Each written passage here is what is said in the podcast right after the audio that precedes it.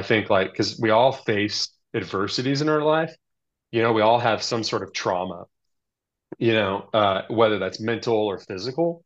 And I think trauma is what forges you, though. I think we have to look trauma in the face and say, that sucks, but thank you. I'm now a different person because of this trauma. And I can't speak to like mental trauma, but I can speak to physical trauma. And I can say, like, that absolutely forged who I am. I can't feel my feet and screw it. I'm going to post hole my way through the snow that I can't feel. And we're going to get through this. And I'm going to hike. I'm not great at hiking because of that, because I don't have this or that muscle group, but you can do it, man. It's like, it's a lot, it's a lot better than, uh, you know, having to mentally push through a, a horrible job.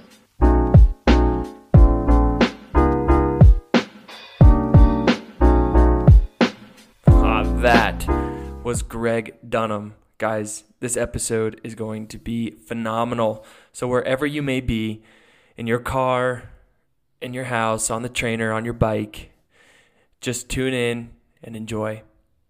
Before we get into it, um, you guys have heard the spiel, but Moxi Nutrition is one of the sponsors of the podcast. Now, if you go on to their site and at checkout, hit Stoke Podcast, that's all caps, and get 15% off. Now, Hydromag, Phytolyte, Osmocarb, guys, these are phenomenal on the bike and off the bike supplements to help you improve in your fitness journey, whatever that may be. And here we go, guys. Let's get into it. Um, this is Gregg Dunham on the Stoke podcast. Go.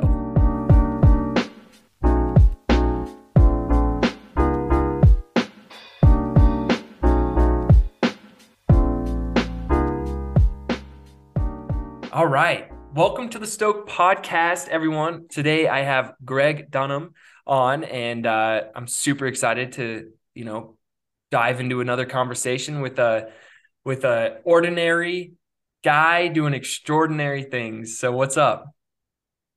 Hey, how's it going? Thanks for having me on. Absolutely. Um, so, um, Gregg, you're just a cycling enthusiast. Yeah. I think that's that's a good word for it. yeah, yeah. Um, where where are you located right now?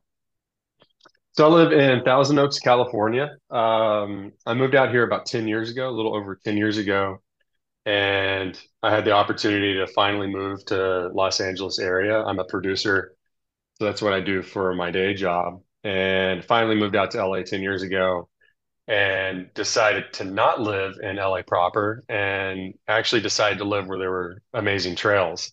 So Thousand Oaks is located, if anyone knows where Malibu is, basically you throw a stone over the Santa Monica Mountains and you hit Thousand Oaks. So within 10 seconds, I could be on a trail. And that trail network is just thousands of miles of trail networks.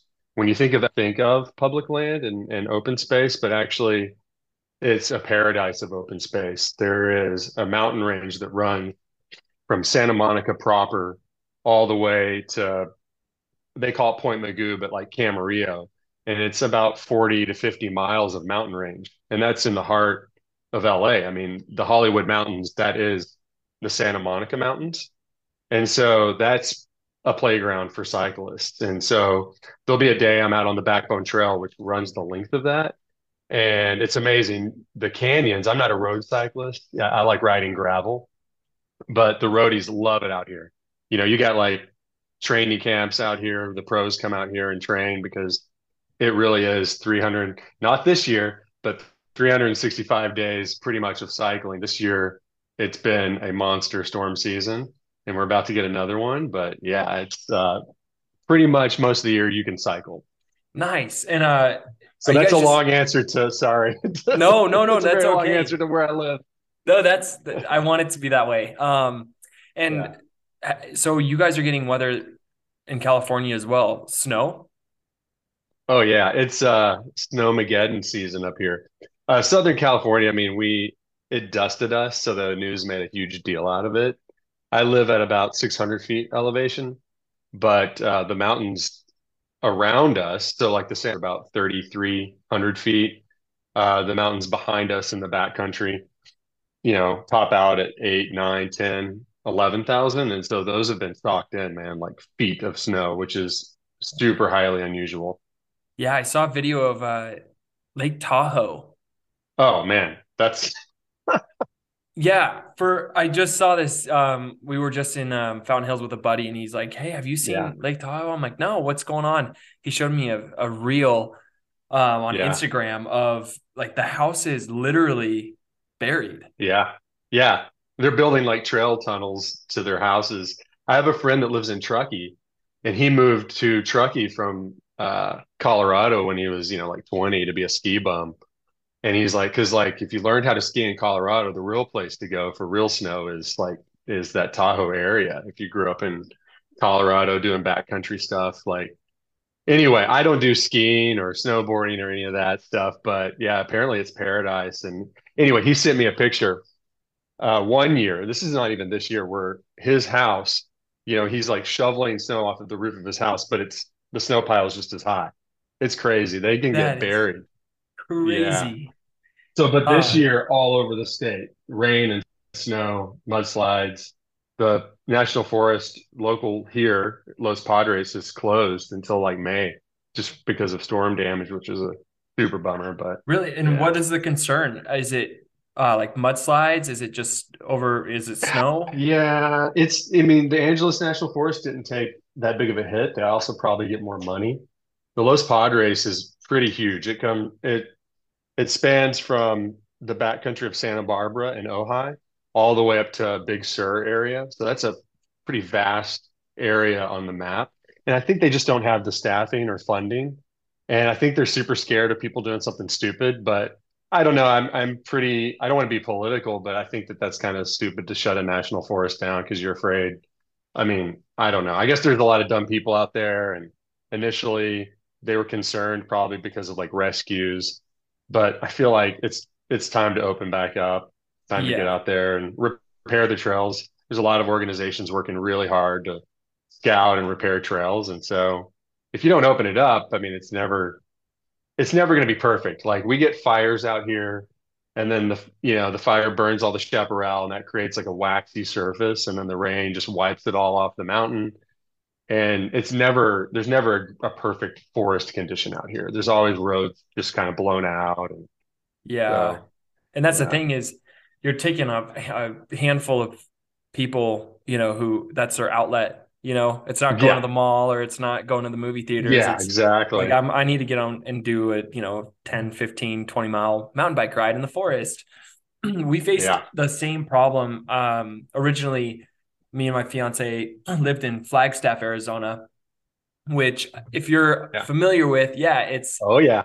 dude. Um, well, we it's kind of unlucky. Every year we've kind of lived there. It's been like you get no snow and you're kind of riding these awesome gravel roads all winter and it's kind of cold Right. and single tracks kind of open because it's still kind of wet.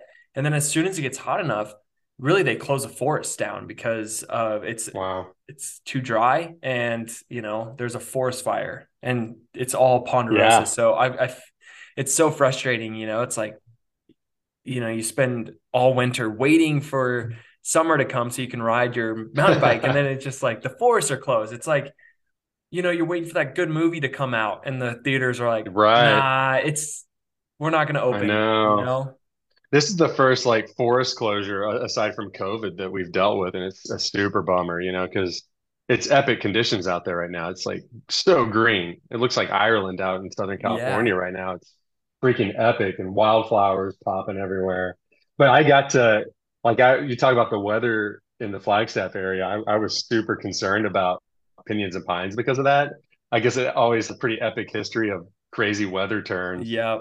But I got I guess last year we got lucky with amazing weather. It was I was stoked to ride all that all those trails. The AZT there is amazing.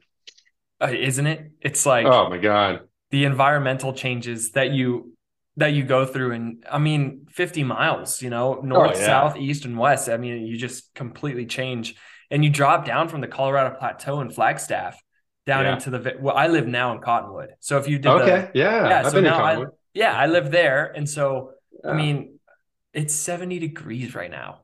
Oh, it's amazing. Yeah, in Flagstaff, it's it's completely snow. So like the Yeah. environmental changes are are crazy drastic. But um, Yeah.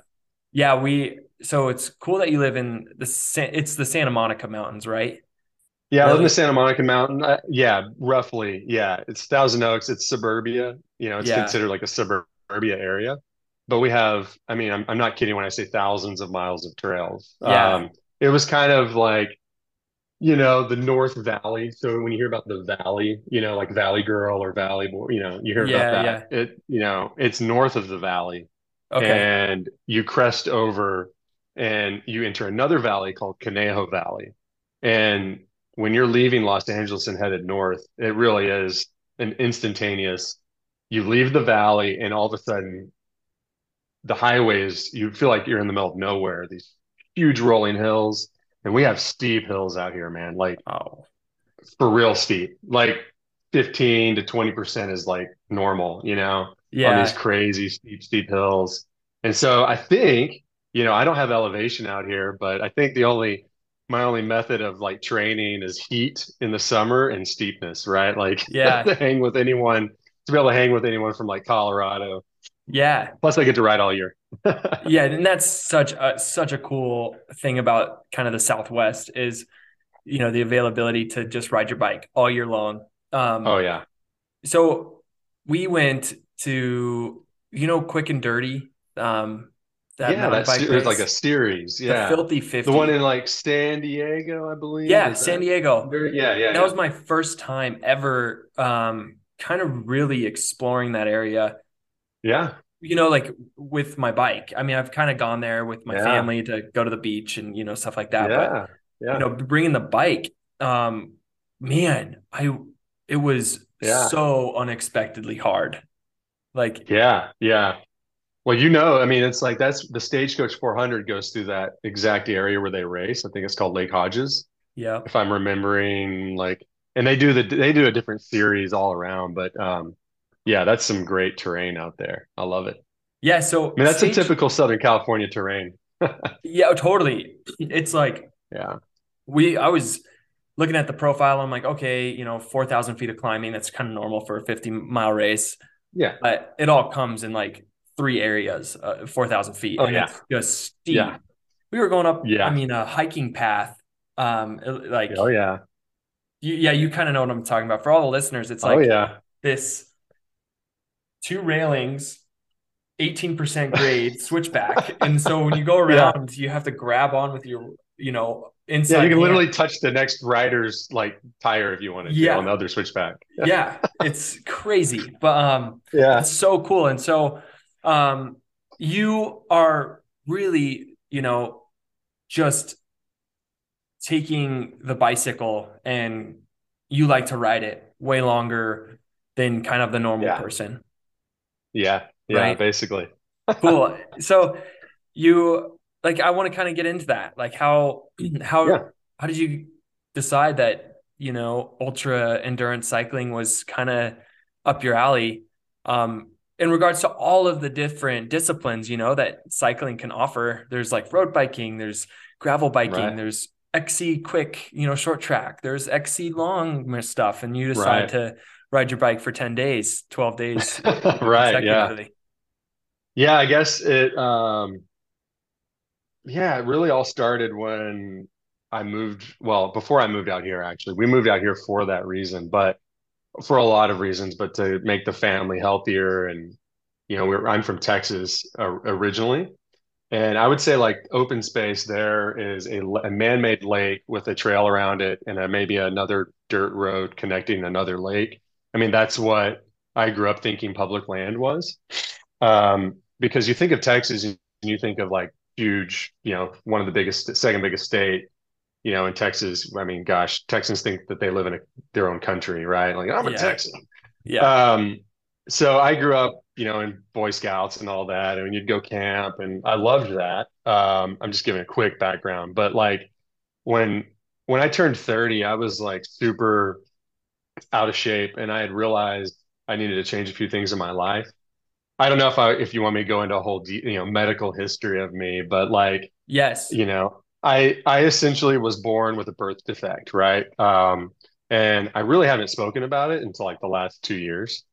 Um, I would actually not even tell anyone about it. And and someone would have to be like, "Hey, do you have a limp?" And I'd be like, "Yeah, you know, I hurt myself." But yeah, I was born with a birth defect where my spinal cord was out of my spinal column essentially, and it's called spina bifida. And there's three forms of it, but I basically got the bad luck. I got the, the worst form of it. And long story short, you know, I should be in like a wheelchair and there's a lot of like neurological things. You know, when you mess with the spinal cord, you're messing with like the main wiring of your entire body, right? Like that's how we communicate. And, you know, anyone that's dealt with a spinal injury or understands anyone that has, you know, it's a life interrupter. Well, I was born with that essentially. And so, um, yeah, I had a really killer surgeon that fixed me, um, and a mom that really treated me. He had doctors telling, you know, telling her, "Hey, don't let this kid do anything." Look, I, I'm 44, so I was born in 1979. They can fix a lot of this now in utero, but back then, you know, they're just like, I pop out and they're experimenting on me essentially at a military hospital in Texas. My dad was in the army, so I did have you know, some really good surgeons and they fixed me up. So I'm super fortunate about that. But subsequently, you know, um, I dealt with a lot of crap growing up, you know, and not really understanding it, like why I wasn't great at sports. You know, I, I really sucked at every anything that involved running uh, because I guess I can't feel my feet. I can't feel um, now. I can't feel anything from my knees down. Like I can feel parts. Like I have shin muscles they're not called shin muscles. I don't know what they're called, but I can pull my foot up, but I can't stand on my toes. So I don't have calves.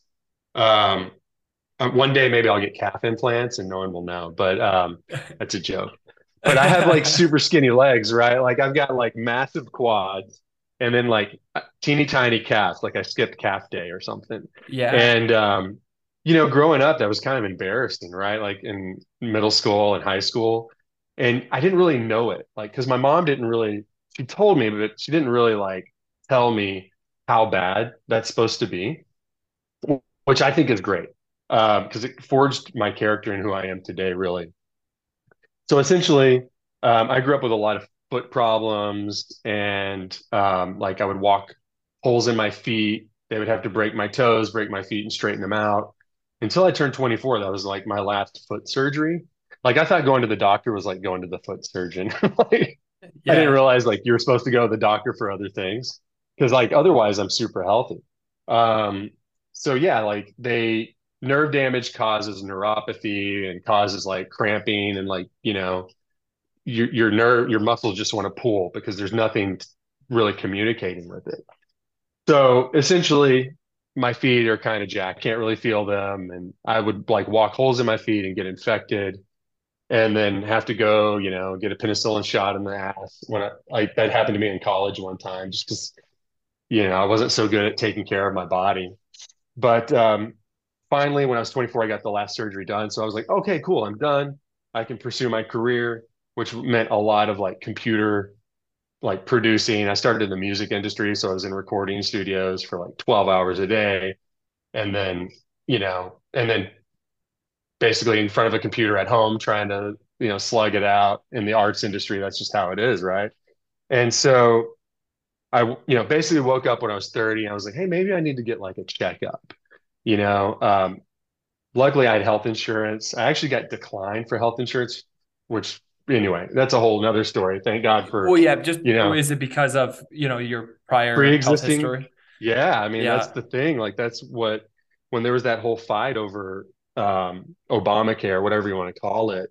Uh, and like that was a lot of the fight that people forget. You know, um, there were law. I mean, there were no laws uh, guarding insurance companies to decline you. You know, so I couldn't get health insurance when I got off my parents' health insurance from the time of like 18 to like late 20s. I had no health insurance, so I had no safety net. Wow. And um, yeah, so actually, I, you know, you have to take jobs that give you health insurance. So you make career decisions based on that. But luckily, that's not a thing now, and they can't uh, kick you off because of that, which is great. Uh, but yeah, essentially, I kind of got a wake up call when I went to the doctor, and she's like, "Hey, I think you may need like a vitamin D shot, and you, hey, you may want to go out in the sunshine a little bit." So, uh, I bought a, I had like this uh, GT Avalanche three by nine mountain bike that I bought in like college as like a commuting bike, and that's how I commuted in college. And uh, so I busted that thing out of the garage and started riding my bike every day. It was a 26er, three by nine. This was like 2010, maybe 20, 2009. And I would just like, like I said about Texas, we don't really have pub, we didn't really have public land. So I just ride these gravel roads. I thought it was mountain biking and like these little, it, they've certainly upped their game since, you know, that mountain bike culture has definitely spread. But I would you know, roll my mountain bike around and and I got really into like, okay, well, I went out and back. Let me go out and back and out and back. Let me yo-yo like five times. So like I would do it for like four hours or like five hours and be like really invigorated from it. Like it would actually add energy to me. Um, and also it was a way to to meditate really. Like it was my my alone time, my processing time. And I know everyone really kind of feels that way about cycling in some respects, but like, you know, tires on dirt or gravel, or it's just like instant tune out for me, which is great, right? Like it's my it's my holy time, right? To get on the bike and and and roll around. So anyway, I got a job offer, moved to California, and that's what got me into riding real trails. I came out here, bought a 29er because that was like the hot new thing. Uh, I was late to the game. I guess it was 2012, 2013. Bought a 29er, hardtail, super steep head angle, you know, like you're leaning over the front tire. And I was climbing this trail that the bike shop told me to climb. And I guess I decided to free ride the other side of it. I didn't really know. I didn't really know where the trail went. It was it was like a cattle trail. And I just like over the bars my first ride, you know, Ooh. out in California. It was great though. Broke my shifter you know, busted my shin up. I was bleeding and and drove straight to the bike shop and was like, "Hey, how can we upgrade this part? Let me let me uh, upgrade." So then I started finding guys out here and realized like I really turned it on after like 4 hours. You know, like the short stuff wasn't I don't know, my body was built for you know, like diesel engine, right? Built to go all day. And so then I just started training towards that, I guess, or riding towards that, you know. And luckily, I have an amazing family and wife, and we coordinate. You should see my like schedule, you know. We have like it actually helps me to schedule these things, but um, like with training and all that, um, we put it on a calendar, and it helps kind of like my entire life center up. But yeah, um, I ride a lot, and this year has kind of been a little bit less because I don't do trainers. So with all the rain and the trails blown out and everything, it's been a little less. Yeah. And so you you how many kids do you have kids? Yeah, I do. I do. I have two kids. Wow. So juggling, Yeah. you know, a job and and then training on top of that. So I love that story coming into finding finding the bike. Um, Yeah. and you know, I think a lot of people um who are kind of coming into the sport as well. I don't know about you, but like it's a lot to to balance two schedules, you and your wife, right? Like um Yeah. Yeah.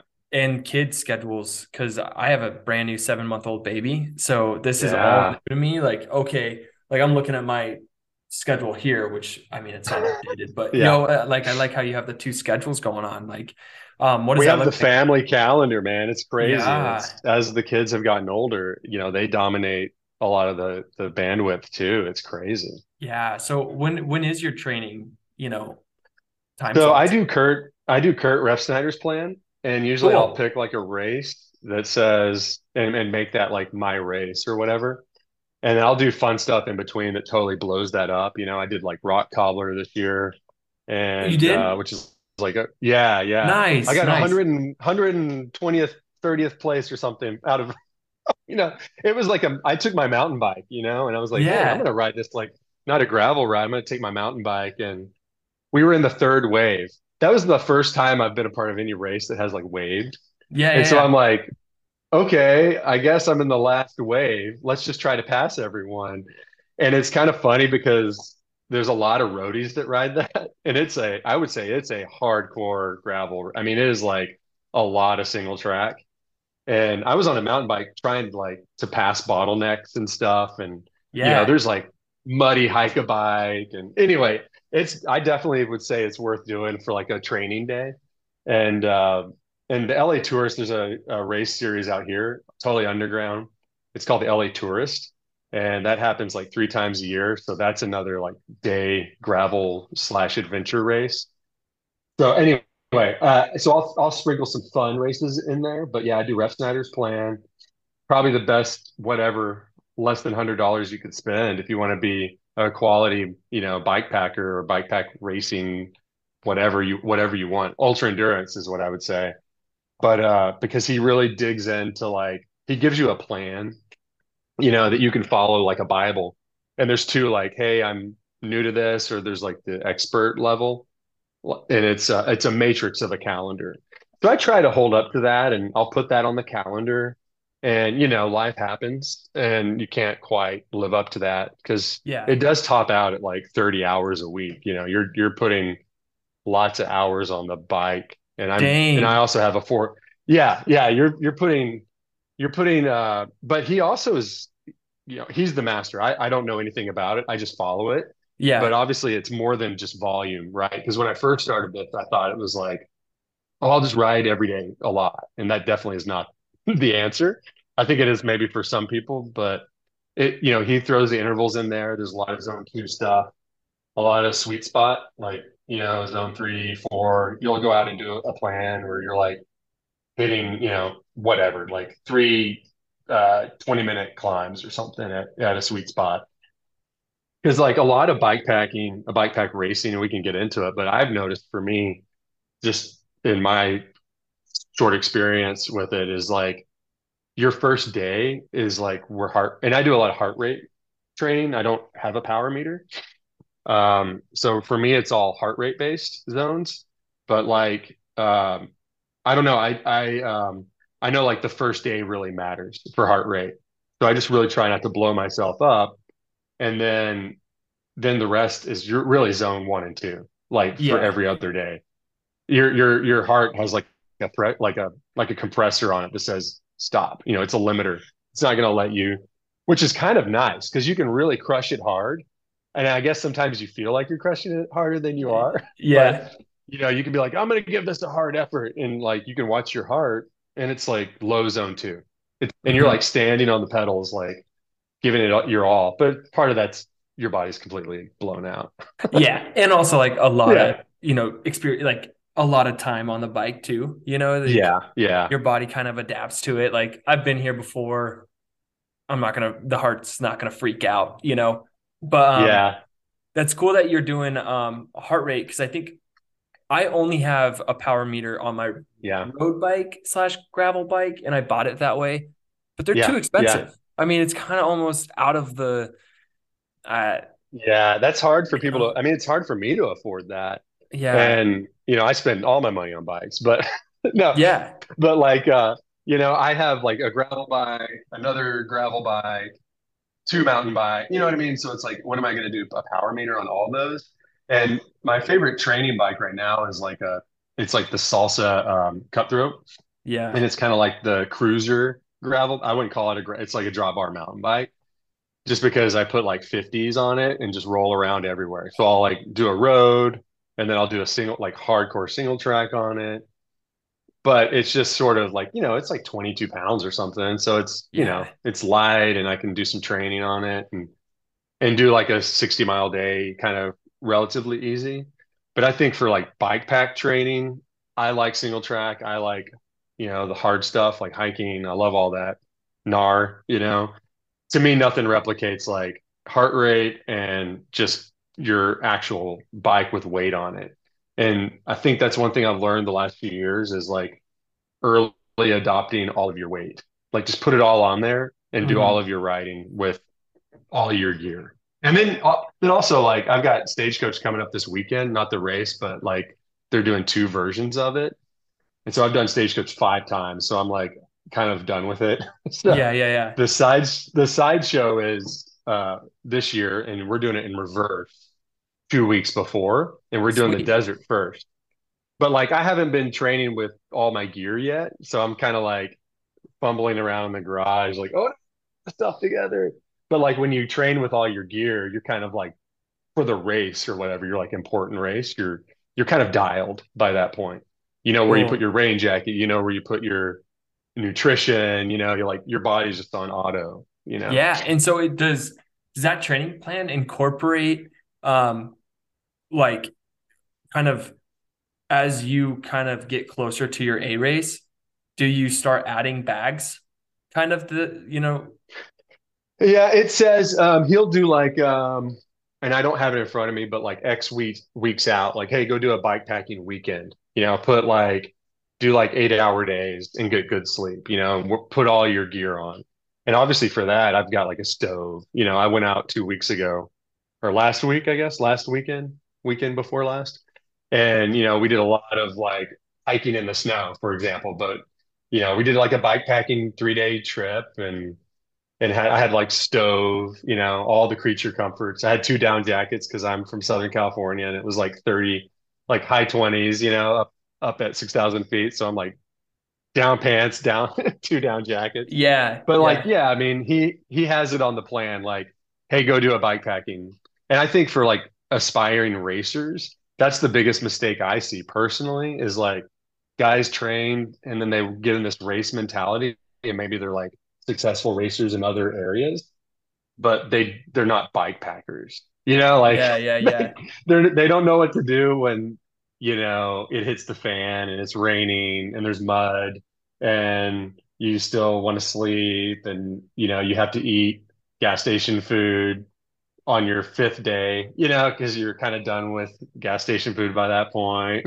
So, Yep. Dude, I am in that and I think category. bike packing yeah, well, I think if you have aspirations, because I think I've heard you're you're like kind of gearing up for Yeah. maybe possible ultra races. It's basically bike packing. You Yeah. know, you, you know, whatever, if you want to call it bike pack racing or ultra endurance, if you're out there more than, you know, 100, 200 miles, you know, you're at least doing like Stagecoach, my fastest was like 49 hours and no sleep. But still, like the outdoor experience comes into play, like being able to cope with stuff, you know? But like that comes from touring and enjoying being out. And then it's not like you're not throwing a fit, you know? You, then you're not all mad, like, oh man, you know, because that happens. Yeah. Why am I doing this? Yeah. Which Yeah. you'll still throw a fit. Like I threw plenty of fits last year on a on a race for Oh, dude, sure. it's so good. Throw a little pity party, you know? But then you get it over with, Yeah. you know? Yeah. Yeah. Well, that's actually another. I, I'm not trying to sell it. Kurt's not giving me money, but uh, you know, it, that's in the plan too. Like mental training is a huge aspect of it, Totally. and Totally. uh, I, I I think the mental side of it for me is the most fascinating because your body can do anything, really. Like it really can, especially if you've trained for it. Like the human mind is what the most like powerful thing is in this sport, I think, and anything ultra and probably the same thing. I can't run worth a dime. I just fall on my face. But um, like like anything ultra where you're pushing your body is is is is really there's like the transition from like physical and then it becomes mental. Um, that's the way I see it. Um, where you're now physically ready and your your brain now has to tell your body either shut up or yes, you can do this, or you're prepared, or it's all good. Let's get to the, you know, let's get to 2 a.m. and then we can sleep for four hours, you know, kind of thing. Totally. Um, I think it's really your mind is our minds are so powerful. And I think mental training is is critical. And um, I think a lot of my experience, I guess that's why I shared about the spine spina bifida thing earlier. It's like I'm not trying to sound like um, you know, whatever, like superhero or anything, but I think like because we all face adversities in our life, you know, we all have some sort of trauma, you know, uh, whether that's mental or physical. And I think trauma is what forges you though. I think we have to look trauma in the face and say, that sucks, but thank you. I'm now a different person because of this trauma. And I can't speak to like mental trauma, but I can speak to physical trauma. And I can say, like, that absolutely forged who I am. I can't feel my feet and screw it. I'm going to post hole my way through the snow that I can't feel. And we're going to get through this. And I'm going to hike. I'm not great at hiking because of that, because I don't have this or that muscle group, but you can do it, man. It's like, it's a lot, it's a lot better than, uh, you know, having to mentally push through a, a horrible job. I, at least I get to do it on a bike. And I guess that's, that's what I'd love to inspire people to do is like, maybe the bike's not your thing, an outside that gets you physically moving and that's going to make you feel so good and and pushing through the little demons that are on your shoulder that are telling you not to do it is like the first battle of the day right? Like it's rainy or cold in southern california. Boohoo it's 40 degrees. You know that's cold for for southern california. Like to me that's the best mental training ever. I love night riding because it sucks. You know, like you just ended a eight hour day and I've got like, you know, say I've got like a two or two and a half hour window before dinner. We eat dinner kind of late. So like I'll go out and do a night ride and I'm the only one out on the trails because it's Southern California. Who wants to ride in the dark? Yeah. And I, I feel like that is my training. You know, like the fact that I left, it's probably better training than doing the interval, honestly, because I, I left my house, put my gear on, and decided to pedal out of the garage. And that just mental exercise alone is is probably the win for the day. Dude, and it's so cool that you said that because th- that's something that I was gonna incorporate is like physical training is I would say 20% of yeah bikes bicycle riding. When you get into like the hard stuff, it becomes full mental. 80% of bike riding for me is mental. It's yeah. dude, I, here I'll show you like I got see the little yeah. bike in the corner. So that that there that isn't fun. That's right. all mental. It, my body can do 3 hours of hard training. No no problem. I yeah, mean it no sucks, problem. right? But when I have to get out of bed before my daughter and my fiance wake up yeah, and sit yeah. on this trainer and stare out of the into the rising sun inside where it's way too hot, you know, and I, I have no wind, and I, I sit on that trainer for three hours and incorporate yep. intervals. It's all mental. I have to tell myself, don't get off the bike. But yep. why? Don't get off the yeah. bike. But it'll be ah, just go pee okay, I'll go yeah, pee. Yeah. and then you're like, ah, just get back on the bike. Get a cup of know? coffee. Get a, yeah, get a bagel. Yeah, you, exactly. You haven't eaten breakfast yet. I mean, two hours is enough, right? I mean, two hours is good. That to me, I think is, you know, the reason I can compete at such a high level is right. That that alone is, you know, when I'm behind a wheel and I'm I'm way out of my comfort zone. These guys are pushing way too too many watts, and I know I can't yeah. hold on very much longer. But I'm gonna try yeah. to just stay on that wheel, right? And then just stay on that wheel. It's at that point your physical body's kind of let go. It's like okay, yeah. It's that mental fortitude that's like just keep pushing, you know. And yeah.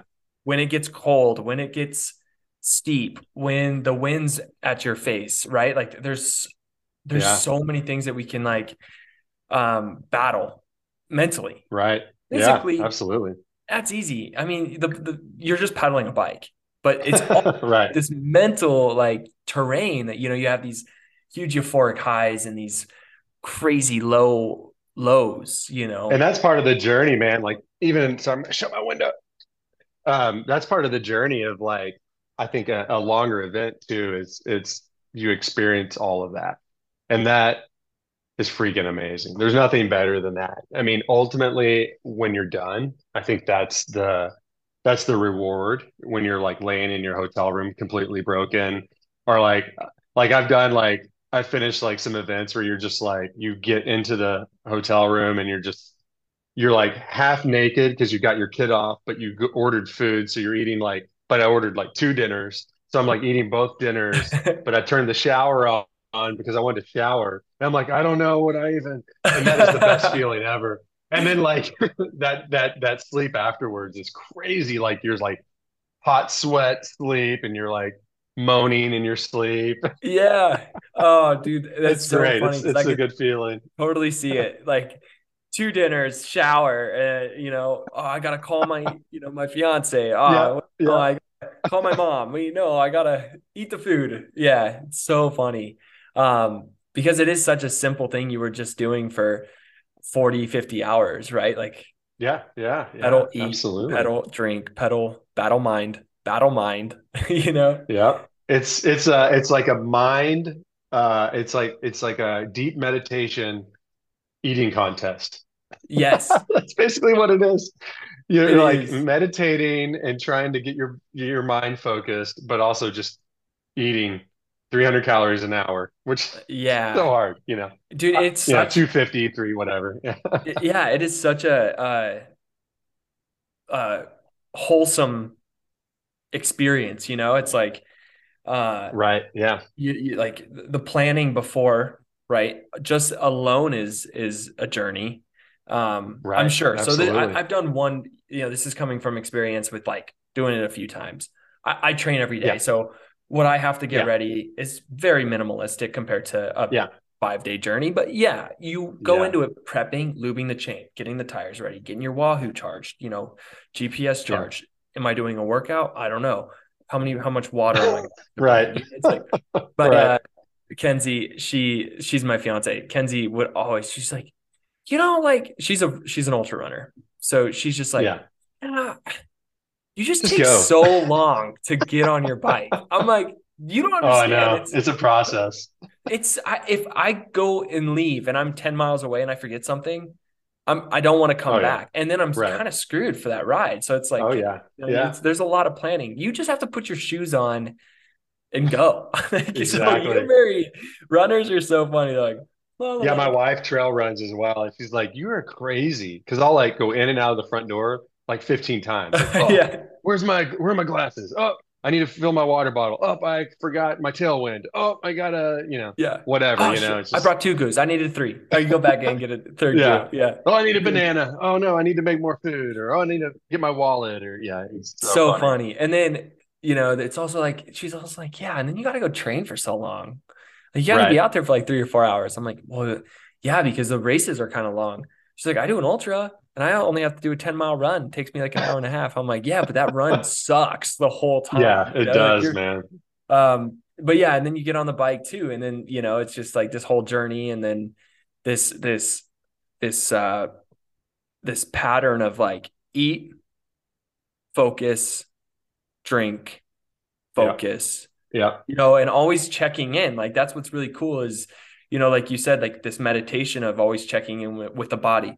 How am I feeling? Where's my Right. heart rate? And what's great, it's like it's so calculated. I mean, if you do have a power Yeah. meter, if you do have a heart Yeah. rate monitor, Oh like yeah. Yeah. everything's so calculated. And Ezra, um, I don't know, Ezra Ward, Ezra Wardpacker, Yeah. he Yeah. he was on the episode. He even has his insulin dialed. Right. So he Yeah. Oh my God. it's such a, you know, this this calculated device that you can really check in with your body. You might be feeling good, but your heart rate's at 180 and you're like, "Okay, why am I why is my heart rate at 180 right now?" Okay, maybe dial it back, check in, eat some food. Maybe I'm dehydrated. You know, it's like such a good way to actually be intimate with yourself, you know, and like to really feel Yeah. how you're really doing and like why am I crying? I'm sure you've Right. been there, right? Like Oh yeah. why why am I crying right now? And it's such a euphoric cry. And like as as males, it's hard for us to kind of, you know, Right. let go. And I think a bike the bike if if I'm holding on to some shit, I'm like, all right, Oh I'm yeah. I'm I'm out for eight hours and I definitely will detox something, Yeah, you know, something will will be flowing. Absolutely. Yeah. My first race I did, which got me addicted to this whole thing, was the Tour de los Padres. So it's like a Santa Barbara local thing. It's been going forever. Uh, it's super gnarly, like chunk stuff, you know. And like the first, I think the second year I did it was the no, first year I did it was the second year they had it. And you you end it with the Santa Barbara front country stuff, which is like hardcore mountain bike, like not easy stuff, you know, guys with full face helmets. So and I'm like, when is this going to be over? And I get to the end of it, and I first of all I crashed like in the front country, had a black eye, like my bars clipped a rock, and so I went over the bars, landed on my face, and got a bloody nose, and like saw some college girls, you know, hiking because they're UCSB is there, and they're like, "Oh my God, this guy," you know, and I'm like bloody and because I've been out for a few days, and uh, I get to the train station where it ends, and so I'm at the train station, and I'm like, "What do I do now?" And no one's there. No one cares. There's not one person there. This is before like bike pack racing was even like, you know, I Yeah. I don't know, you know, a thing where people watch now. People like come and watch you finish now.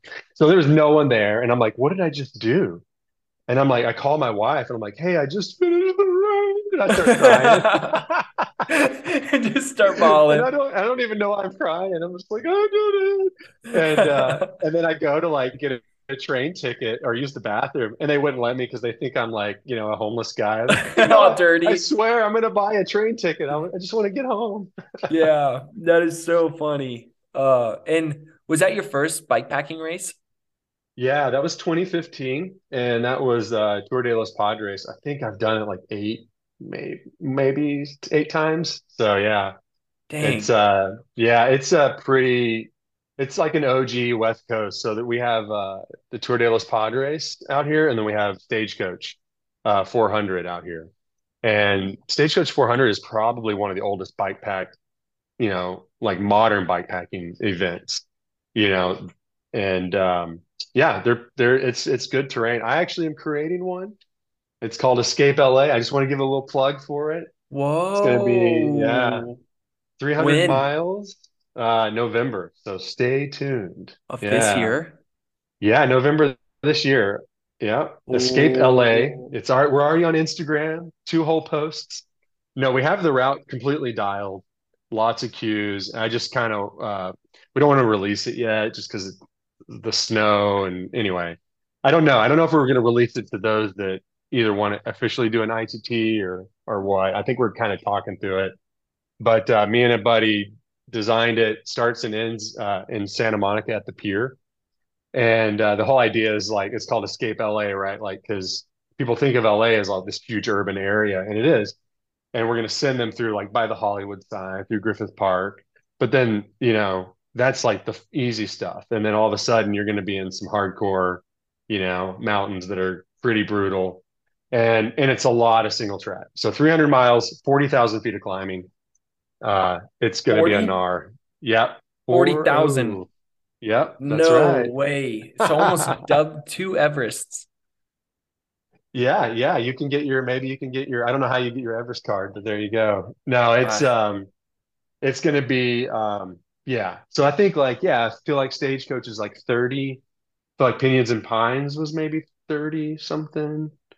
Um so those shorter ones when they're steep are hard, right? Like oh I, I don't know. I, I would consider that like Pinions and Pines was a short race, a short race, uh, but it was pretty brutal. So for me, that was like a super hard, like bike packing sprint for me because you had like Andrew, Andrew, and like these front pack guys. I think Andrew, Jacob, Ezra, they were all like hammering, you know, Yeah. and I'm like, welcome to elevation. You know, my lungs were having a hard Yep. time the first few hours, but yeah, anyway uh, by the end of it, I feel like I, I I didn't do as well as I wanted to do. I think it was like fifth or sixth or something like that, but we we brought it home.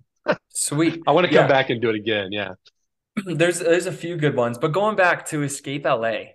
So Oh yeah, Escape you LA. Yeah, go yeah. you go all the way out into the Santa Monica Mountains, and then you're kind of battling yourself for how many miles? Like probably 150, 200? So this this format, uh, I guess I'm announcing it now, but it's going to be clockwise or cl counterclockwise. So when we when the Grand Depart leaves, maybe there's only going to be seven of us. Who knows who who wants to do this? Maybe there's going to be too many, but you're going to pick the route you want to go. So you can either go uh, clockwise or counterclockwise. So you can, but no matter what, um, you climb up into the Santa Monicas, and then you either do a long, huge single track into Malibu, or you'll go into LA. So you either get the urban stuff up front, or you get the urban stuff when you're cracked out. Um, Oh man. but that night. I guarantee you, everyone's going to be in the middle, middle of nowhere. Like it's going to be interesting. Um, Yeah. because you can clear LA in a day, easy, right? It's just navigating the craziness, the urban cycling. But uh, the San Gabriels are back there, and our I think our highest point is like six thousand something. But we do a lot of up down, so I think to get to the highest elevation, you're you're going to do a easily a thirteen thousand foot day if if that's like your goal, right? Like Totally. And that's the um, thing too. You are at LA at zero. at zero, you start at zero. highest mountain's at 6,000. You know, that is a 6,000 foot difference. When you're saying yeah, you're in Colorado and like, oh yeah, our highest is 14, you're right, you're at eight. So right. Yeah, yeah. exactly. Uh, like we, I did this race called the New Colo race, and that was that was a brutal first day. But I mean, we were in Durango, and we started like the the start of the uh, Colorado Trail, right? It's like, like from Durango, and by the time we got up to that first pass, gosh, I forgot the name of the pass, but just like a rock rubble pass up there, beautiful.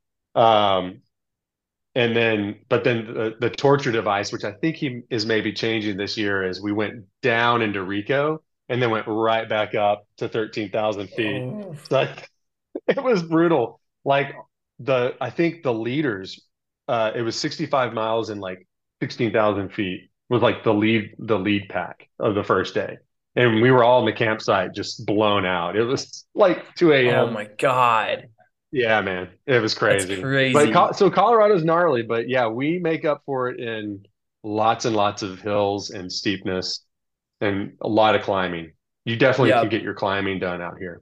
I was gonna say heat, but in November it's gonna be perfect. So it's actually a really good opportunity for a bunch of these um Colorado, right. you know, Northern Arizona, That's right. Come on out. Wyoming, Yeah, Idaho, wherever you might be, would be a really cool spot. Because now I think I have something on my radar. Because usually November is really that's right. Yeah. nothing. There's really nothing going on. That's why I chose it because a lot of the SoCal races out here are April, March, April, Yeah. um, as far as like bike packing. So I thought, let's do November. It's another shoulder season. I mean, the thing out here is like you could get some gnarly winds. We could have fire, but um, you could have the first start of rain, but more than likely it's going to be epic, like great conditions. Yeah, and if there's a fire, it only light a fire up your ass, you know, to get going. Yeah, you know, we get fire all the time. Yeah, that's nothing. Welcome to LA. Yeah. Um, well, that's sweet. And um, so that and how did that kind of come about? Did you just feel like there was something missing in California that I think, you know, that hasn't been really discovered yet? Yeah, I mean, like I said, thousands of miles of trail network out here that um and I really wanted to make it accessible. Like that's why I mean, you could argue starting in Santa Monica is completely not accessible. Uh hmm and it's probably going to be a pain in the ass, but welcome to LA is kind of my that's going to be our answer. It's me and another buddy of mine, Jason. And our answer to everyone's little complaints are just like, okay, welcome to LA. Traffic, welcome to LA, you know? Um, Yeah. so, but yeah, we wanted to make it accessible. And to if if you're in LA, like, hey, here's an awesome route that gets you on trail and gets you in the middle of nowhere. You're in the middle of everything, but you're in the middle of nowhere all at the same time.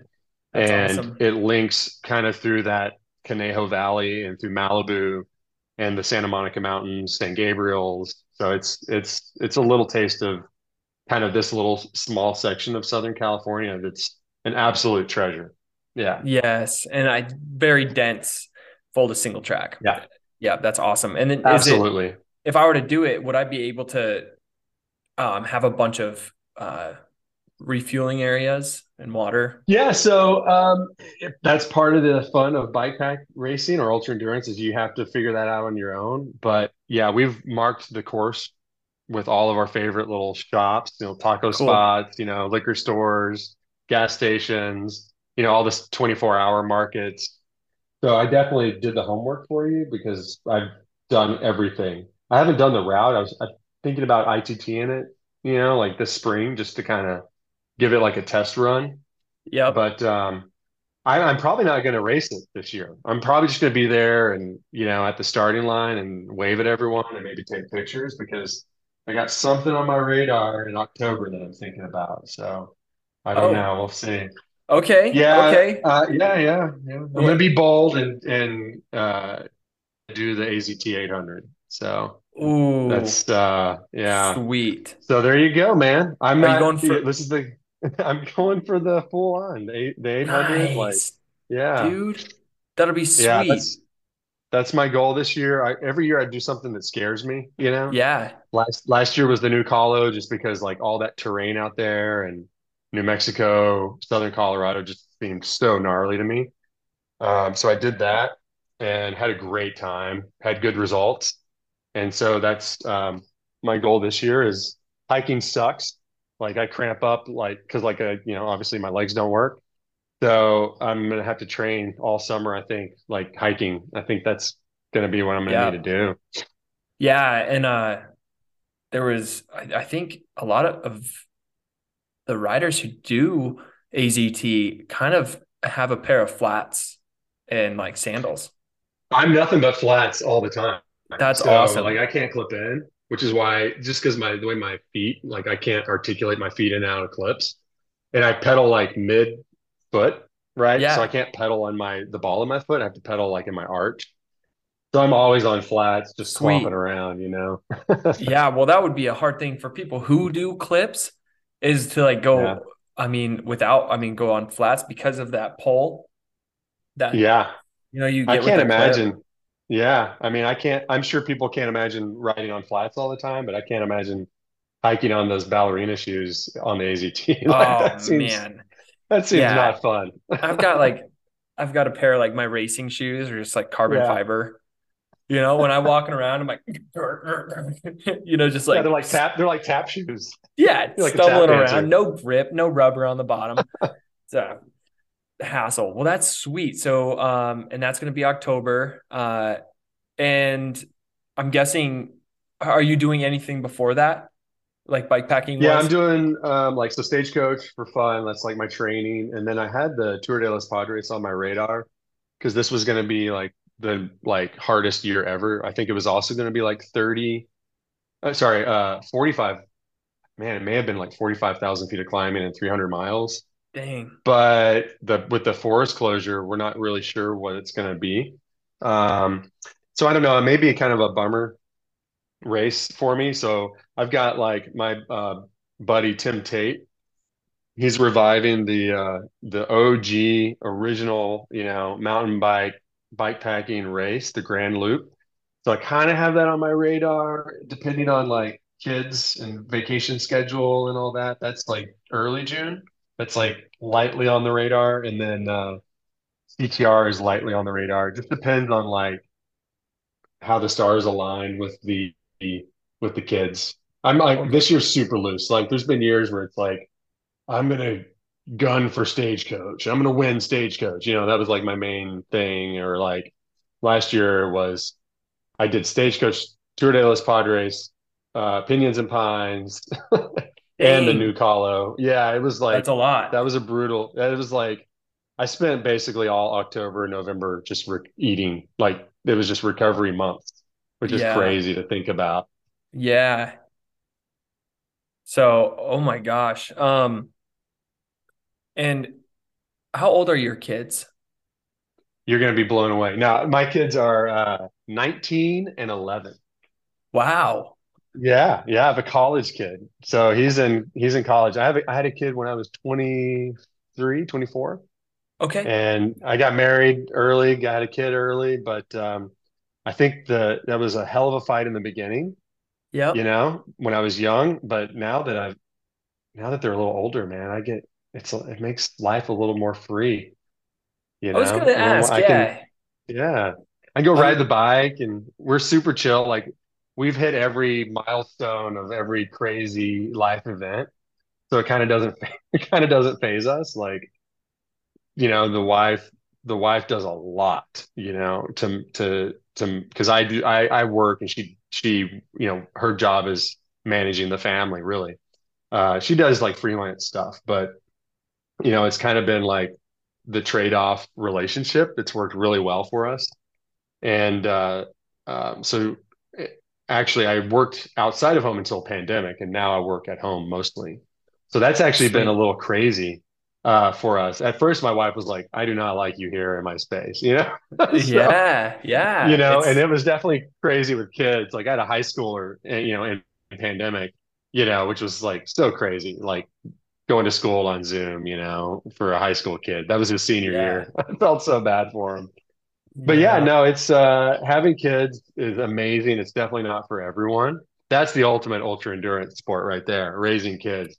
And that's the ultimate like for us, that's number one. Like raising our kids is job number one. And um luckily I get to, you know, ride the bike a lot around that and the family's super supportive uh, around that and and uh but yeah, I mean that's that's always been our number one and everything kind of falls. I definitely get stubborn, you know, sometimes or like uh uh and ha and lose track of that focus. I'm not like perfect, uh, you know, and that's uh, probably my biggest advice to you as a parent. Like you're gonna do stupid stuff, you know, you're gonna want to you're gonna go ride your bike when you probably shouldn't have, and your wife's gonna get mad at you, and then you're gonna realize like, damn, I shouldn't have ridden my bike today. I probably should done I'm. something like clean the house or something. Uh, yeah, I've I've already done that.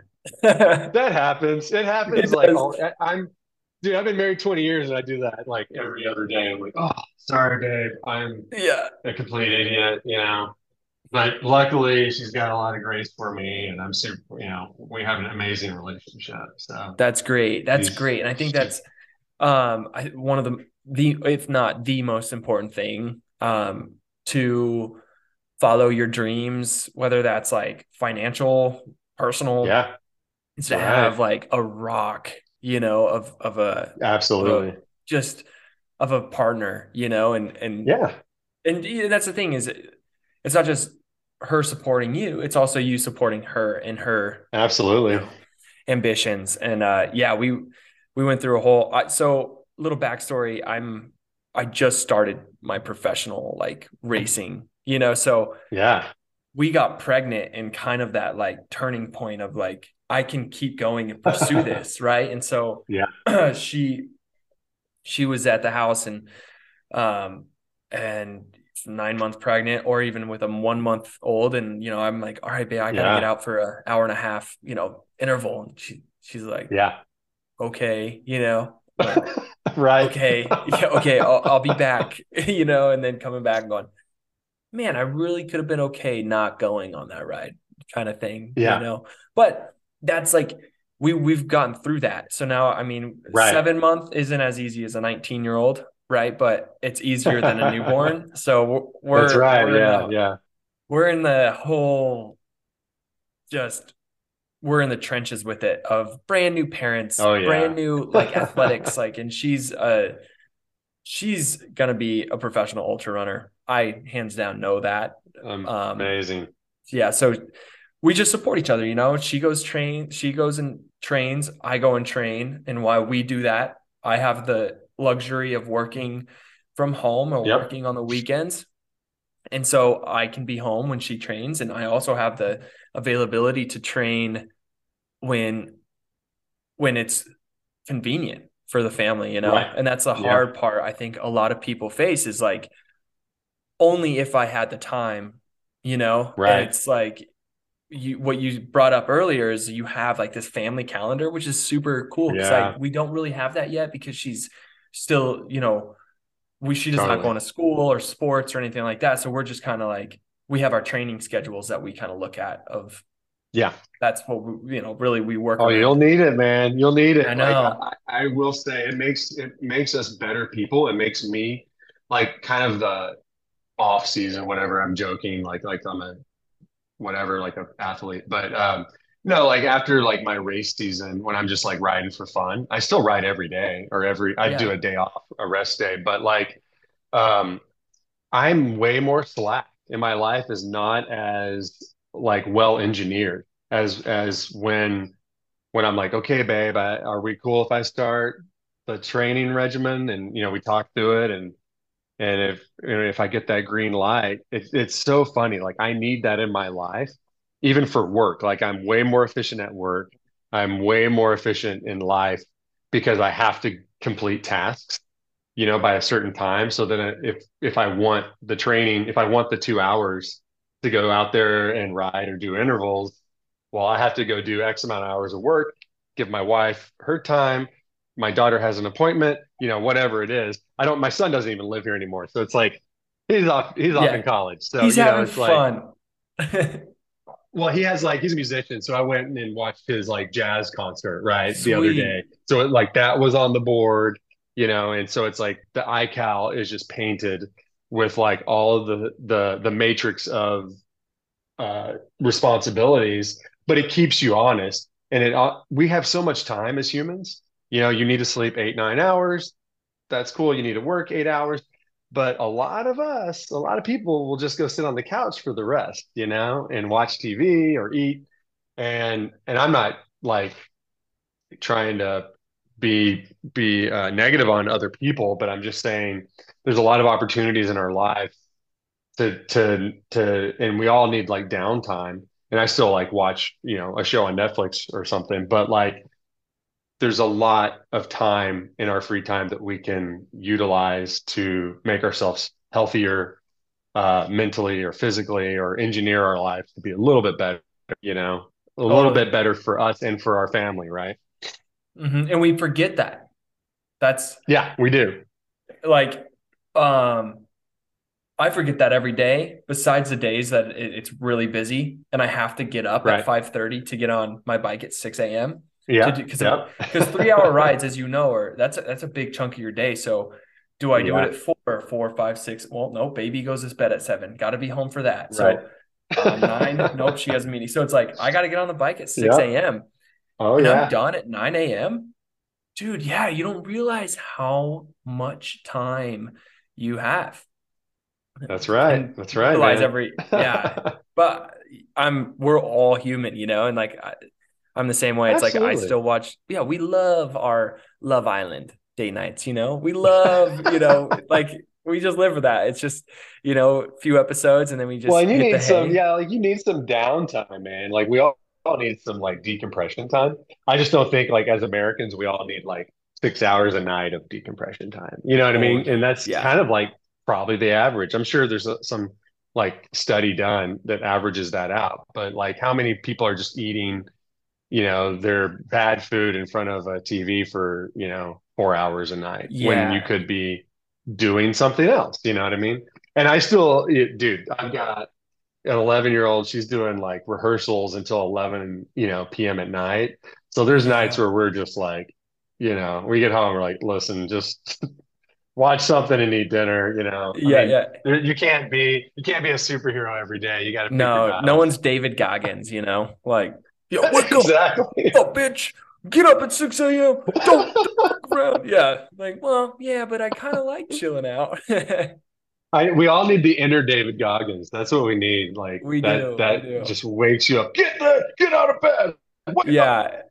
yeah. And then we also need that. What what's that guy? Uh, who's like, "Hi guys, welcome to another show." We also need him in our life, too. Right, right, like uh, like the Rogers, rich roll, like yeah, rich roll, or like what's uh, Tony? So oh, no, something Rogers, the Rogers show. I I, I must be blanking on. Uh, yeah, like the hey, welcome to another episode. Just put your feet up, enjoy, enjoy yeah. the company time. Yeah, it's all good. It's all good. it's all good. Chill. um, but too much of that obviously would not be good. But um, uh, that's funny. Uh, but yeah, what was I? I was gonna say something. I lost track. Um, shit. Um, yeah, we went to uh, chilling out. Oh yes, I wanted to, I wanted to touch on a lot of your career is music and producing, and so right, right, right. Family, it seems like you know your son is doing jazz things, and your daughter's oh, right, yeah. What is she rehearsing for? Are you um is music like a huge part of your life? And it's crazy man. Like i it was right? Like huge part of my life. Um like i said like sports didn't click with me until yeah. later because just i didn't realize like i could hop on a bike and crush it. So i although when i was a kid that's all i did.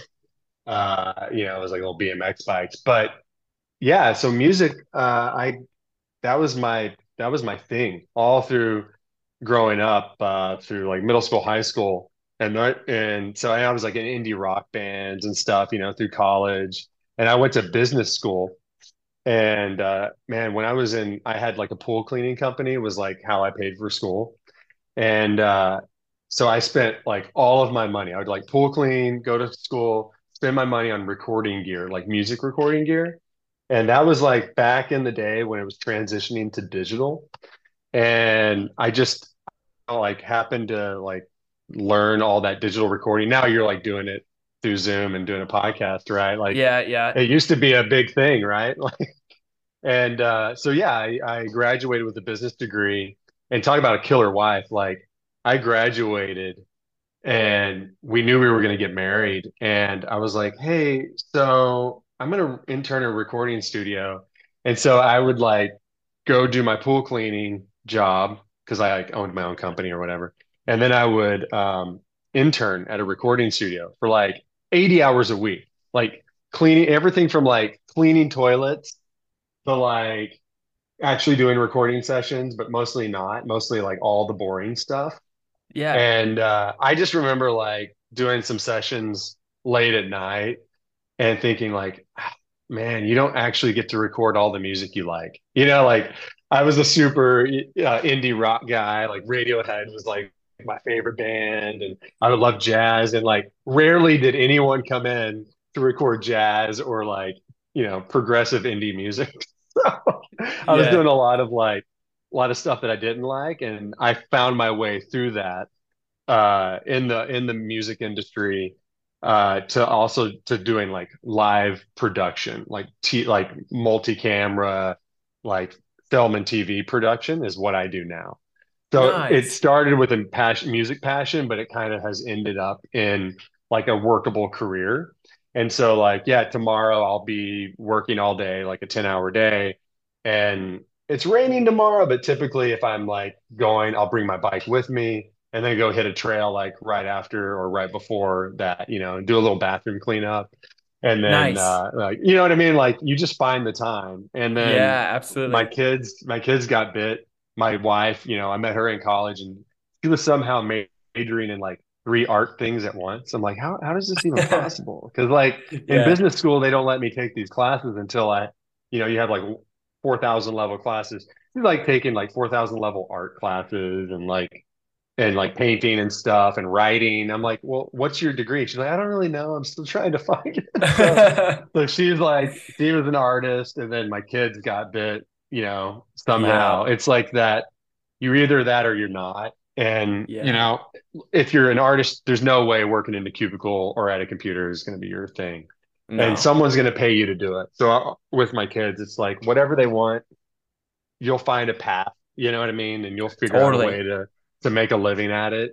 And yeah, so he my son is a jazz performance major and uh he's at like a local university here. He's got his get us gets a, his scholarship every semester, you know, and he's crushing it and he's gigging and he just got back from New Orleans Jazz Festival where they played and he does a lot of private lessons. That's his job, um, is like teaching private lessons. And my daughter is like really into musical theater and acting and all that. So she's uh, in a in a show right now. So it's like in two weeks it'll be her debut weekend. So I'll, like I'll have Stagecoach this weekend, and then the weekend after is her debut.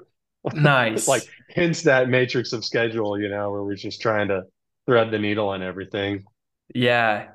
That's awesome. That's so cool. I mean, uh, and I didn't even know what I was gonna do. I still don't know what I'm gonna do.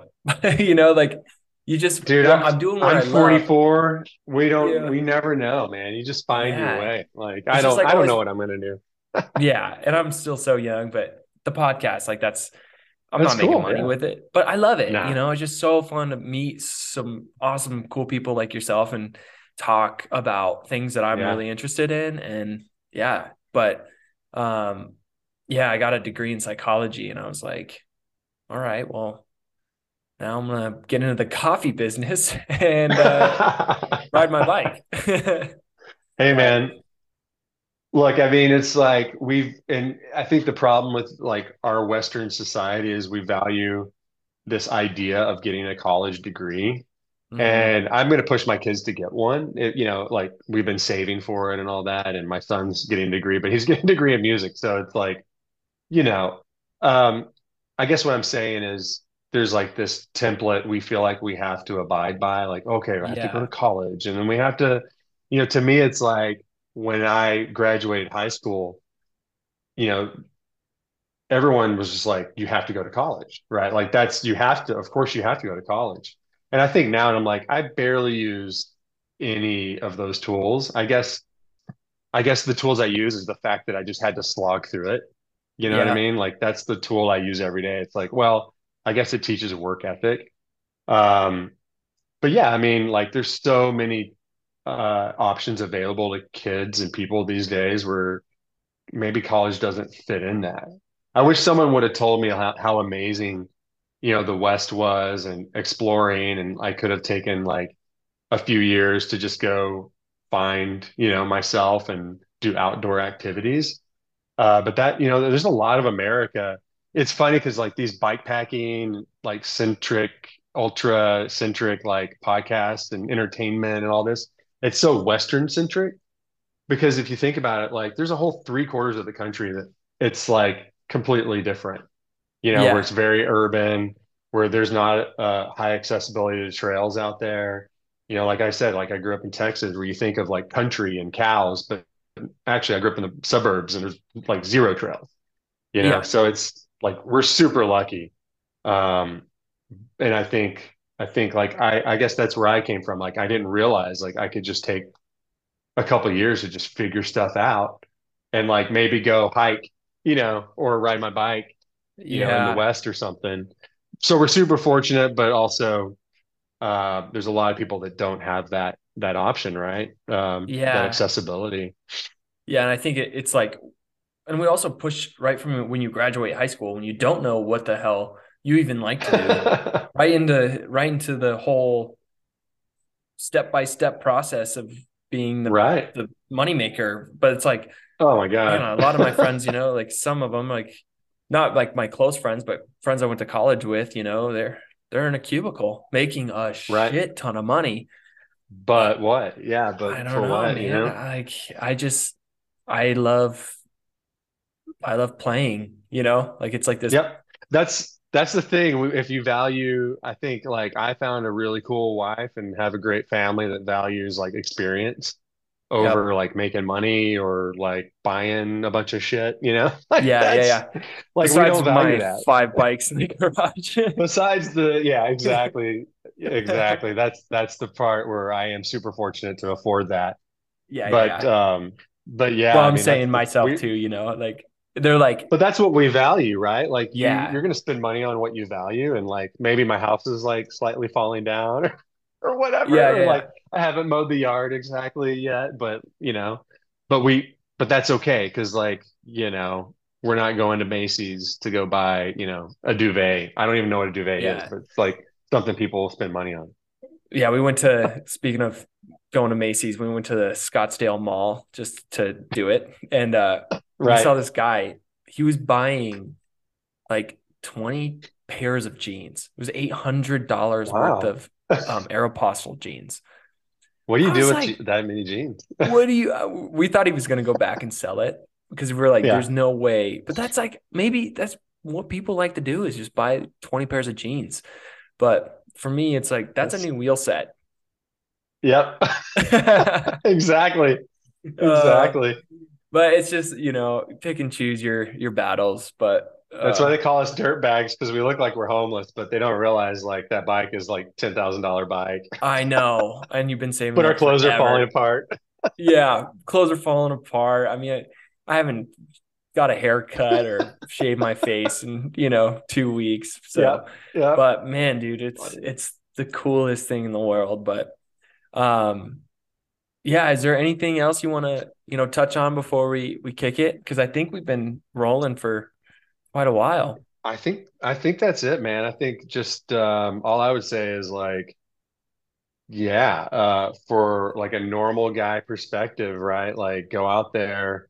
If this is the type of obviously people are listening to this podcast because they love crushing it in some capacity, you know, physically, right? Like ultra running or hiking or riding.